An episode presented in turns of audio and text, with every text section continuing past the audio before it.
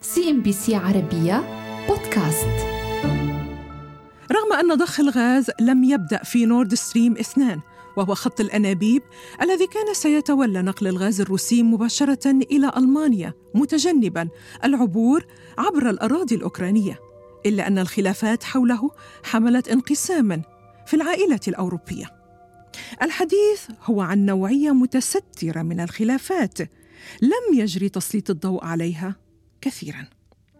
حيث أشارت دراسة نشرها معهد بروكينغز الأمريكي للدراسات السياسية في بداية عام 2022 أشارت الدراسة أن الخلاف حول نورد ستريم 2 لا يرتبط فقط بروسيا بل له علاقة بتأجيج الصراع ما بين إيطاليا وكذلك ألمانيا. لأن الأمر يتعلق ببساطة بإحكام القبض على الغاز الوارد إلى أوروبا. أي أن الأمر لم يكن يتعلق فقط بزيادة اتكالية ألمانيا على الغاز الروسي بل يتعداه إلى الجهة المحتكرة والتي ستقوم بتوزيع الغاز لبقية أوروبا. بمعنى أنه سيعزز من قبضة برلين على الاتحاد الأوروبي سياسياً واقتصادياً على حساب روما بالدرجة الأولى وكذلك زيادة اعتمادية أوروبا على الغاز الروسي. أشارت الدراسة أن الخلافات بين ألمانيا وإيطاليا بدأت تأخذ منحا تصاعديا بعد خروج بريطانيا من الاتحاد الأوروبي وتزايد تركز السيطرة السياسية والاقتصادية على الاتحاد في برلين. ففي مارس من العام 2014 اتهمت روما البرلمان الأوروبي والمفوضية الأوروبية بازدواجية المعايير بعد أن مارس الاتحاد في العام 2014 ضغوطا لإيقاف المشروع الإيطالي الروسي المعروف باسم ساوث ستريم لنقل الغاز من البحر الأسود مرورا ببلغاريا واليونان وصولا إلى إيطاليا بحجة تأثيره السلبي على الملف الأوكراني لصالح موسكو. في حين لم يتخذ الاتحاد ذات الموقف تجاه المشروع الألماني نورد ستريم 2 الذي يتجنب هو الآخر العبور عبر الأراضي الأوكرانية. وبالفعل قامت روسيا بالانسحاب من المشروع بعد توقف أعمال الإنشاء من الجانب الأوروبي وحمل الكرملين الغرب مسؤولية انهيار المشروع بالرغم من أن الشركاء الإيطاليين في مشروع الخط الجنوبي لم يتضرروا ماليا بقدر تضرر غازبروم الروسية جراء توقيف المشروع إلا أن مستقبل إيطاليا كمحطة للطاقة في حوض المتوسط وما يعني ذلك بالنسبة لها اقتصاديا وسياسيا قد أصبح على المحك مع العلم بأن أغلب واردات روما من الغاز الروسي والتي تعتبر ثاني أكبر مستورد له في أوروبا تمر عبر نورد ستريم واحد والذي كان مخططا لإيقافه بالتدريج لصالح الخط الألماني. يكمن البعد الاقتصادي في المشروع الألماني نورد ستريم 2 في تعزيز موقع ألمانيا للتحكم بأسعار الطاقة في القارة الأوروبية واستخدامها كورقة ضغط على دول الاتحاد حيث ينتهي الخط الروسي الألماني على السواحل الألمانية. بينما تتولى برلين توزيعه من خلال شبكتها الخاصة والتي تشغلها كذلك شركات ألمانية.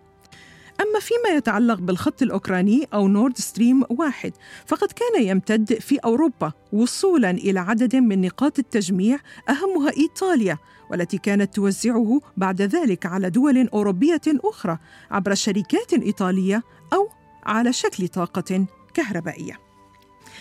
لكن تم توقيف المشروع الألماني في نوفمبر من العام 2021 أي قبل ثلاثة أشهر من انطلاق العملية العسكرية الروسية في أوكرانيا بعد أن أعلنت برلين أن الشركة المشغلة للمشروع يجب أن تلتزم بلوائح القوانين الألمانية. كان يمكن لخط نورد ستريم 2 أن يعزز مقدرة الغاز الروسي مقابل النرويجي والذي يمتلك حصة تبلغ 30% من السوق الألماني. لكن تم تعليق المشروع بالترافق مع مخطط برلين للتخلي تدريجيا عن الفحم والطاقة النووية ومع اعتزام إغلاق ست محطات للطاقة النووية خلال العامين المقبلين. لكن تداعيات الحرب بدأت تؤثر على كل مخططات أوروبا حول برامج تغير المناخ. ونشر موقع جايو إنريكتيكا المتخصص بشؤون الطاقة.